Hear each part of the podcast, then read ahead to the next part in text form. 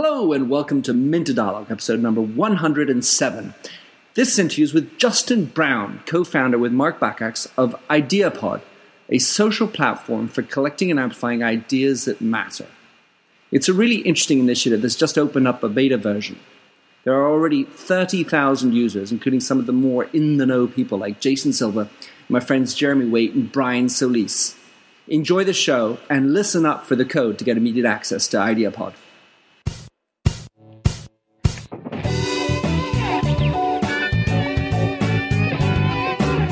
Welcome to the Minter Dialogue Internet Show, where we discuss brand marketing with a focus on all things digital. I am Minter Dial, author of themyndset.com, that's THEMYNDSET, where branding gets personal. You'll find the show notes on the blog for the upcoming interview. Let's cut to the quick. Enjoy the show. Hello and welcome to the Minter Dialogue. Today I have someone who I met through my great friend Jeremy Waite, who is quite a mixture of a character. We're sitting here in Paris. So Justin, tell us who you are, what you're up to, and if you would, tell us what is your mindset. How would you describe your mindset? Thanks, Min. It's a pleasure to be here. My name's Justin Brown. I'm one of the co-founders of Ideapod.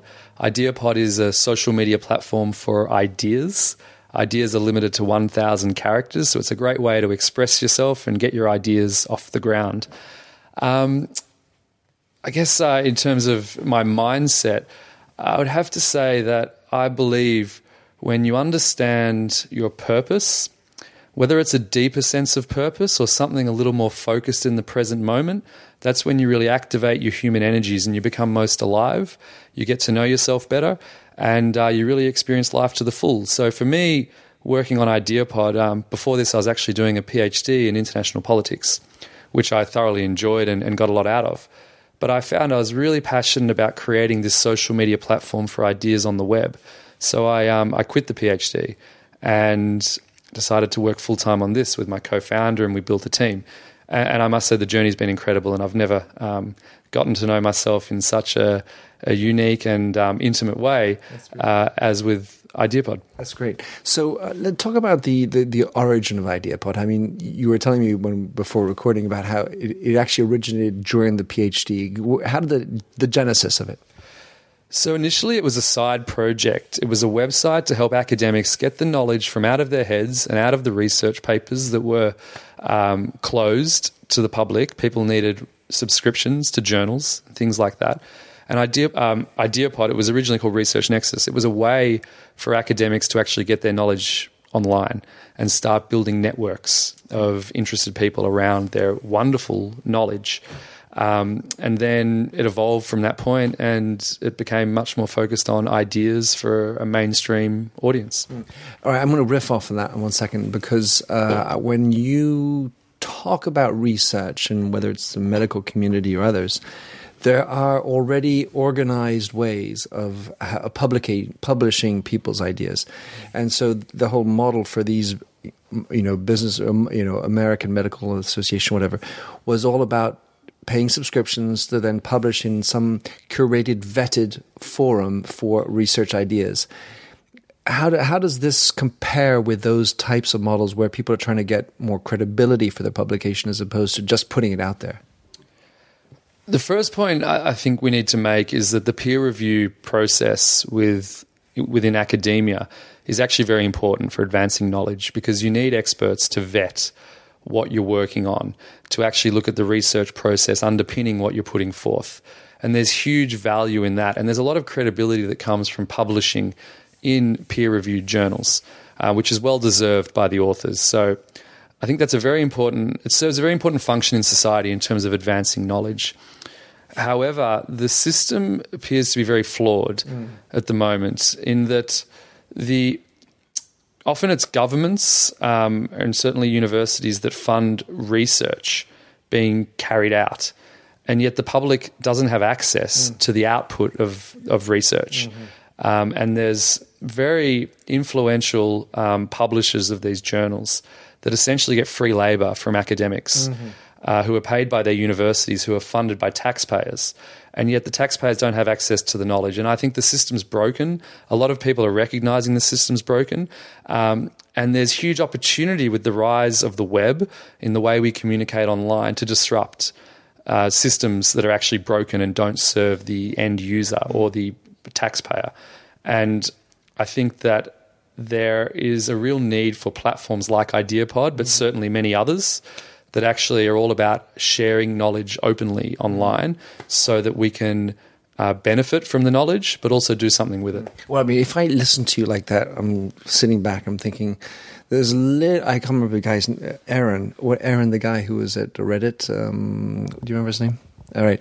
Well, the guy who outed all the information and the research at MIT and then Eric committed Swartz. Exactly. Yeah. Thanks. Yeah. So it sounds a little bit of Aaron Swartz in you. That would be an amazing compliment in terms of the impact he's had on the world and the standing he has, in the open idea sharing community. But I could never compare myself. Well, I don't mind. It's just a little. This is a hint. Perhaps in intent, and in terms of. In terms of advancing knowledge and opening it up to the public, I certainly admire a lot of what he's actually stood for. But, of course, I think there can be very legitimate ways of actually creating new platforms to get the knowledge out there. So, with full respect to him and to everyone else working on very important initiatives, for me, Ideapod has been the natural process to create this kind of forum. Yeah, that's cool. All right. No, I love that. So, all right. So before we met, I just took a little look around. And one of the things that struck me in your profile, you say, well, this is about the power of social media and its creative potential. So where I wanted to ask you about it, is this creative potential all good? And is social media a platform for doing good? Well, I think, first of all, social media is just a channel. It's a means of communication in the way that we have the ability to write letters on paper that can be sent by the post. Then, we've had many other ways to communicate, like telephones, rose up and, the internet and email and Facebook chat and everything else like that. And these are all wonderful ways for us to communicate. And social media is a way for us to do it quite publicly and to spread ideas really fast. In terms of the creative potential of human beings, I think we need to look at human beings first and say that, yes, we are creative agents. We do have the ability to inspire people around us and to do a lot of good in the world and create change. So certainly when the initiative is already good, it already has purpose, it already has inspiration packed in, then, yes, I think social media can enhance and accelerate that whole process. Unfortunately, of course, that we don't all necessarily use it for the same purpose, but which I understand. Anyway, that's cool. You also wrote about, as an Australian, because you're an Australian living in New York, educated in Brussels and London, so a man of the world.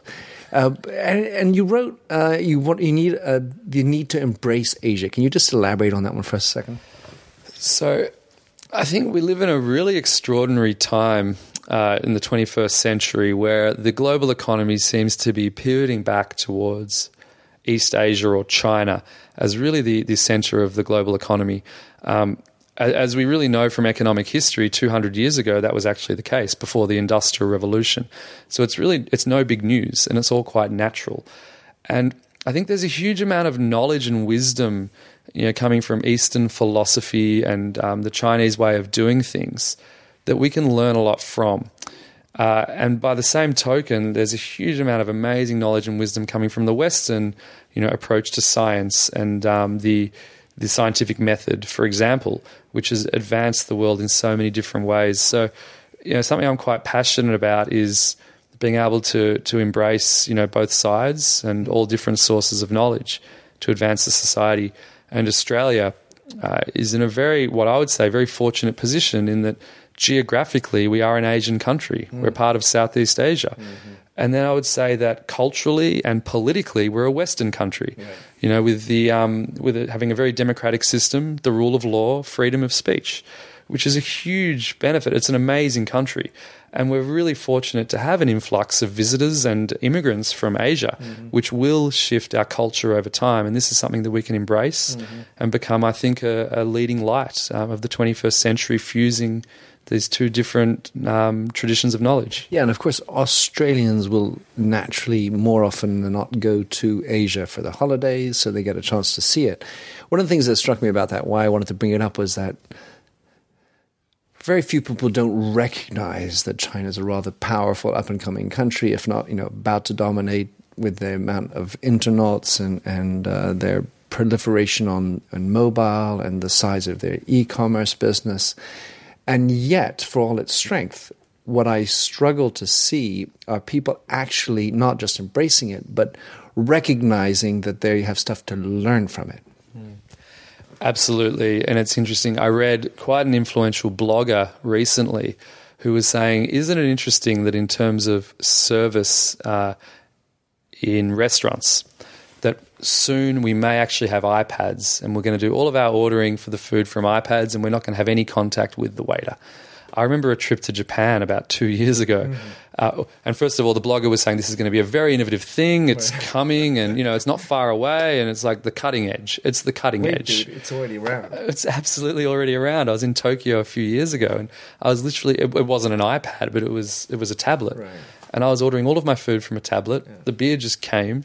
The food I was eating just came and I had very little contact with the waiter. And from my mind, the service was fantastic and it's already there. And that's just one really small example. I mean, there are many other examples that I'm sure you would know a lot about of great technology companies that we can learn a lot from. Yeah, well, what just strikes me is that we all know that it's out there, but we're not really ingesting it. And then, of course, Chinese are probably more known for copying than innovating, but I get the feeling today that there's a shift and we need to be a little bit more respectful, a little bit more insight, wanting to go into it, get over the language hump and do it. I mean, WeChat is really a different application than we have in our Western world. And I think some of the stuff that they have hidden within WeChat is delightful, and we need to have some more of that experience in our sites. Yeah, I think the history of progress is all about copying and stealing ideas, and of course, the history of economic growth or dynamism in Europe is all about taking ideas from China, in the 12th, 13th, 14th centuries, and implementing them in Europe, and that's where they really took off. I mean, for example, gunpowder was invented in China, back in the day. Mm. People say the steam engine was actually around in the Sung dynasty, like around 1000 AD, well before it was in Europe in the 1700s. Paper-based currency came from China, around 1000 AD as well. So, these are really key ideas that the West has always copied from the East. And right now, the West industrialized in the 19th and 20th centuries, and huge economic growth came about from that. And it's an amazing process where technological know-how, education, skills are being transferred from the developed countries, the Western countries of the world, into the East, where they're really benefiting from that. And it's going to be a two-way process, and there must be so much we can learn. Right, well, I'm going to believe this would be a great idea for Ideapod. Oh, my Christ. So here we are, Justin. We are talking about an idea. So let's just talk about that. How could Ideapod take that idea and let's talk about the process that Ideapod could be as a platform for moving this idea further? So we could break it off into two different categories of ideas. One may be the broader idea that we need to learn more from the East. And we could put forth the idea in 1,000 characters. We can inspire a lot of people. In English characters as opposed to Chinese characters. In whatever character. 1,000 characters in Chinese is a bloody buck. in whatever characters you want. You can write in Chinese? Yes, you can. Yeah, yeah. All languages on Ideapod. So I guess the Chinese can definitely put forth more substantive ideas than with their characters. But you can put forth the idea, and then the users, the community we've got, are all about helping you advance the idea and, turn it into action or help shift people's perspectives or try to make change with that particular idea. So that's one way. And maybe the other way might be to have a specific idea. Let's say, Seth Godin was talking about, why don't we actually give credit to alternative medicine that comes from China and stop poo-pooing it and then integrating it. So be more specific within the content.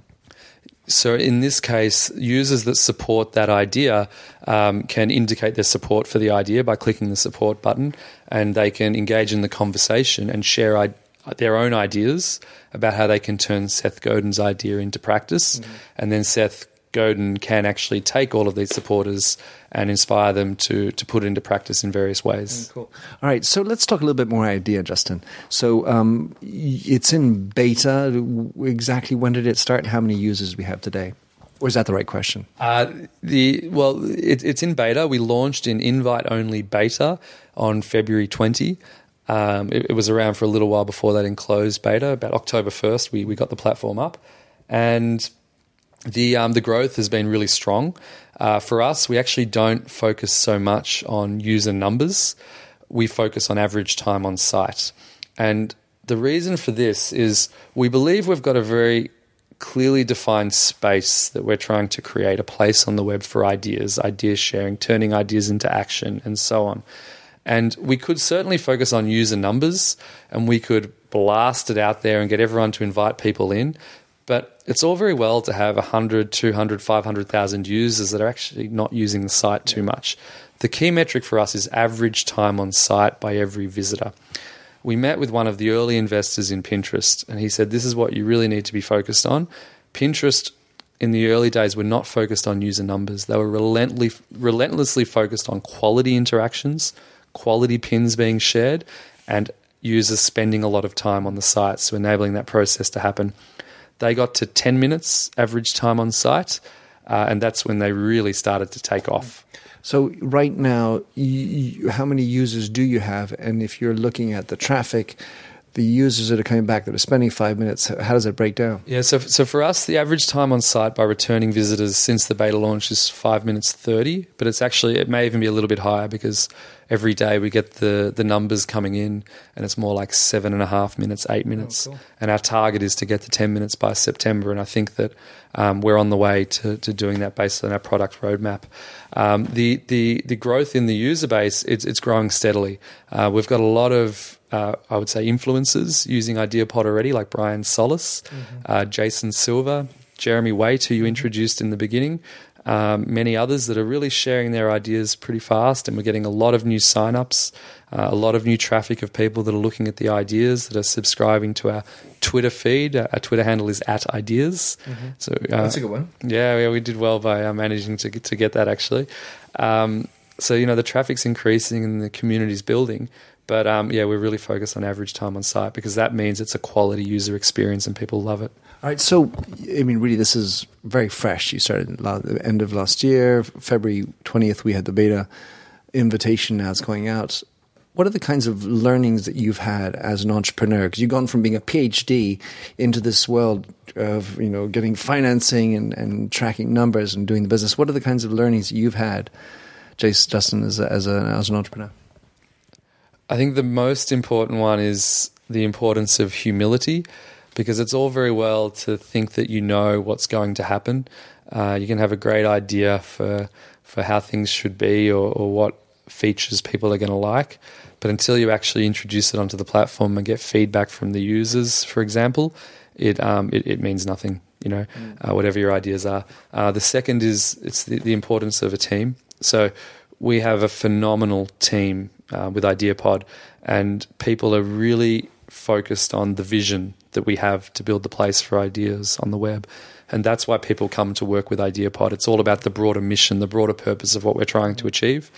And the broader mission purpose then goes on to define the culture. And I think we've got a very clearly defined culture with Ideapod where it is good ideas that matter.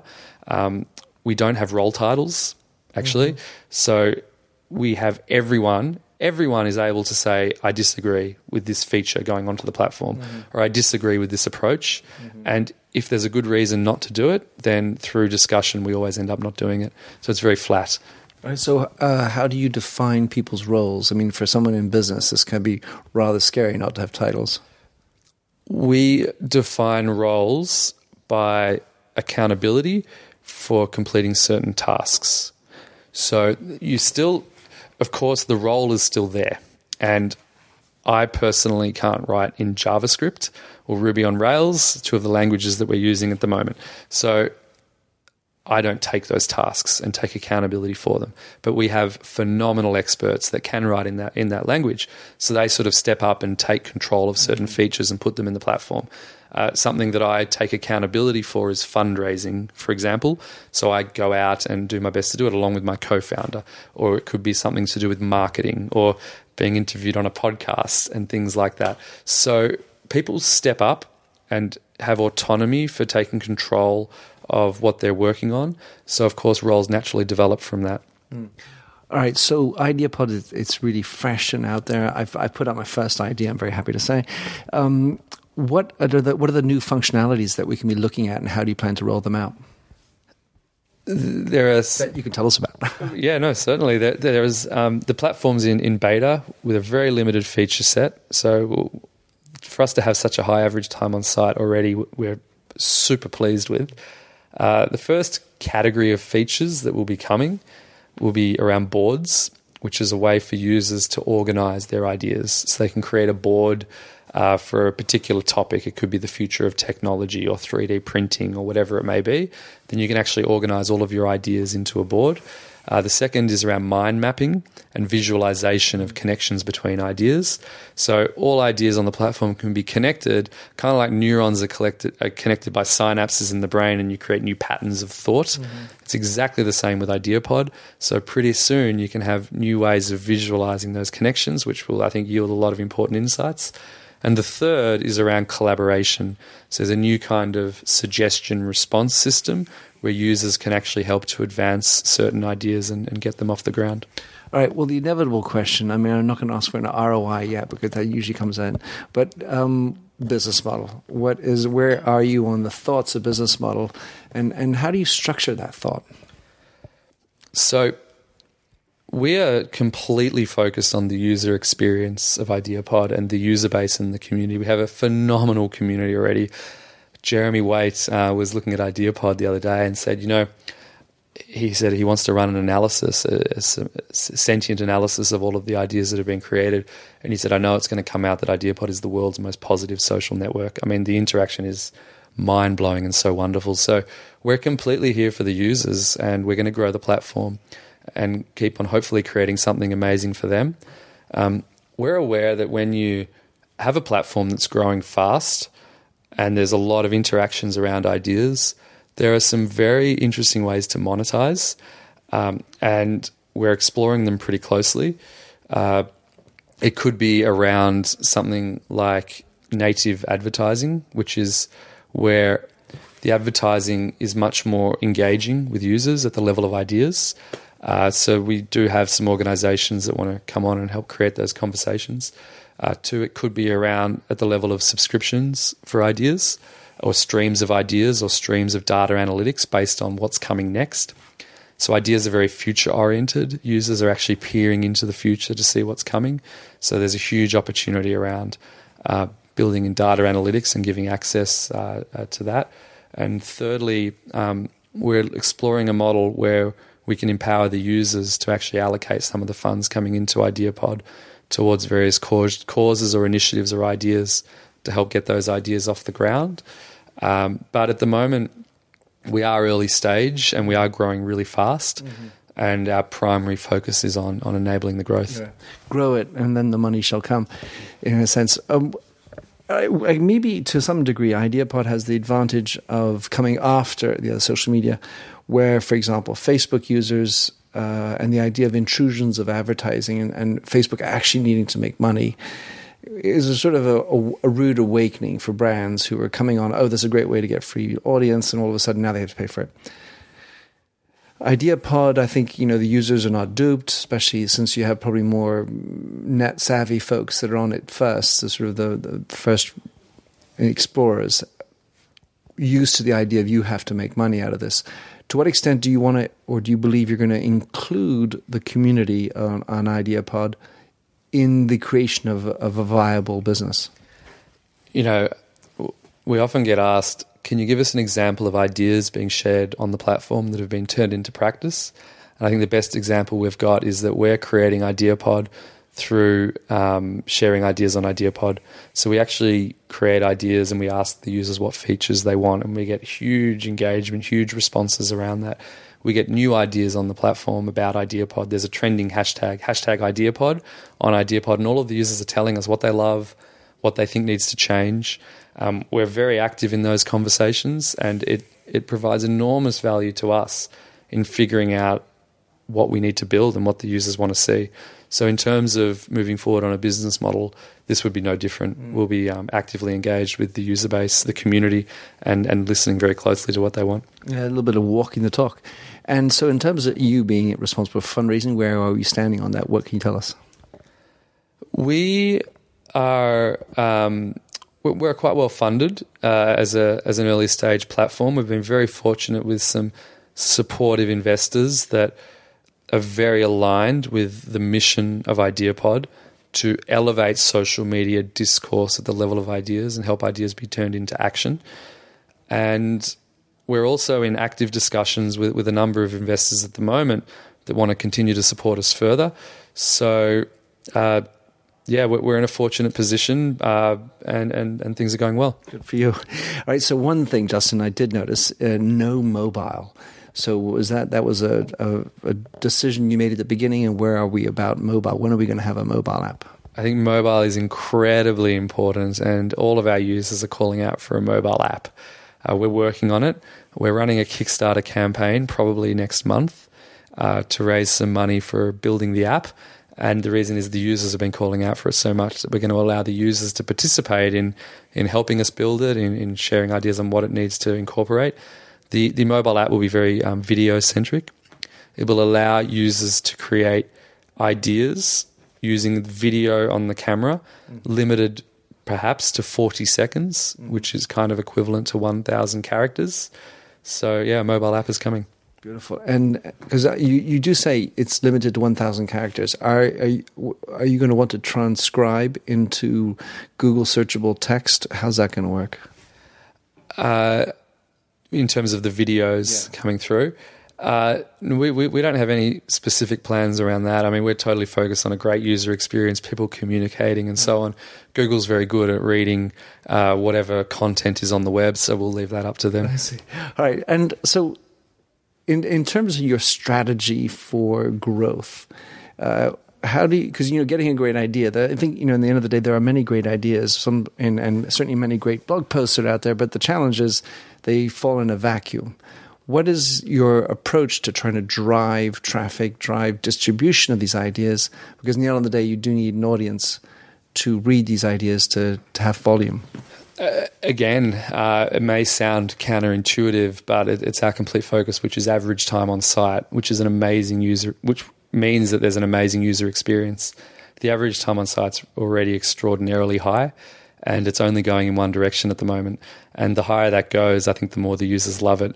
The users have the ability to invite new users in once you've been invited in yourself. So it's really the users that are spreading the word the most. And we have a range of users. I mean, and we love all of our users and all of the ideas that are created. And there are some quite influential users with quite broad followings already using Ideapod. And when they start spreading the word because they love it, we see a big spike in traffic. That's cool. So I know you guys have Twitter, Facebook, and LinkedIn for shareability. When's WeChat coming in? Or I think resulting from this conversation and needing to walk the talk, it's something I'm going to have to. Well, I have to share with the team and get their thoughts on it. But definitely, yeah. All right, great. So Justin, thanks very much for coming to the show. For people who are interested in signing up for Ideapod, how do they do it? So you can sign up on the site at ideapod.com. But for all of the listeners to this podcast, we'd like to offer exclusive invitation privileges where you can not wait for a sign up. If you go to ideapod.com/NYI, that's kind of a secret link that allows you to create a profile right away. You won't have to wait. And we'd love you to share your ideas with us. Great. Well, I'll put that in the show notes, of course. And Justin, how can people track you down, follow you, track you, find out more about you and your ideas? I'm at ideapod.com/Justin. You can see all of my ideas there. And from there, I've got my Twitter link and Facebook and things like that. So feel free to reach out. My email address is justin@ideapod.com as well. Fabulous. Justin, thanks for this. Very much looking forward to staying on track with Ideapod. I think you're onto something wonderful and large. I'm certainly looking forward to the new developments. It's great to have you on the show. Thank you so much. Thanks for having listened to this recording of the Minter Dialogue Internet Show. You'll find the show notes on themindset.com, where you can also sign up for my weekly newsletter at /subscribe. If you like the show, please rate it in iTunes, and don't forget to click the handy Facebook like button or to tweet it out. In the meantime, please come join the conversation at The Mindset or catch me on Twitter at MDIAL. Happy trails.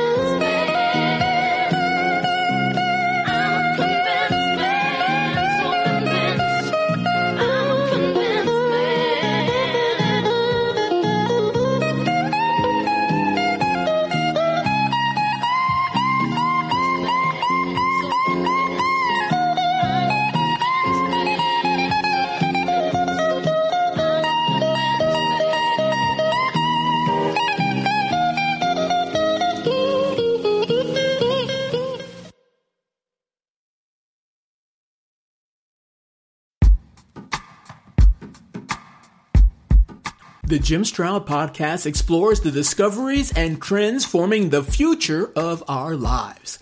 Brain-to-brain communication, robot bosses, microchip implants for workers, and artificial intelligence replacing human workers are all happening now.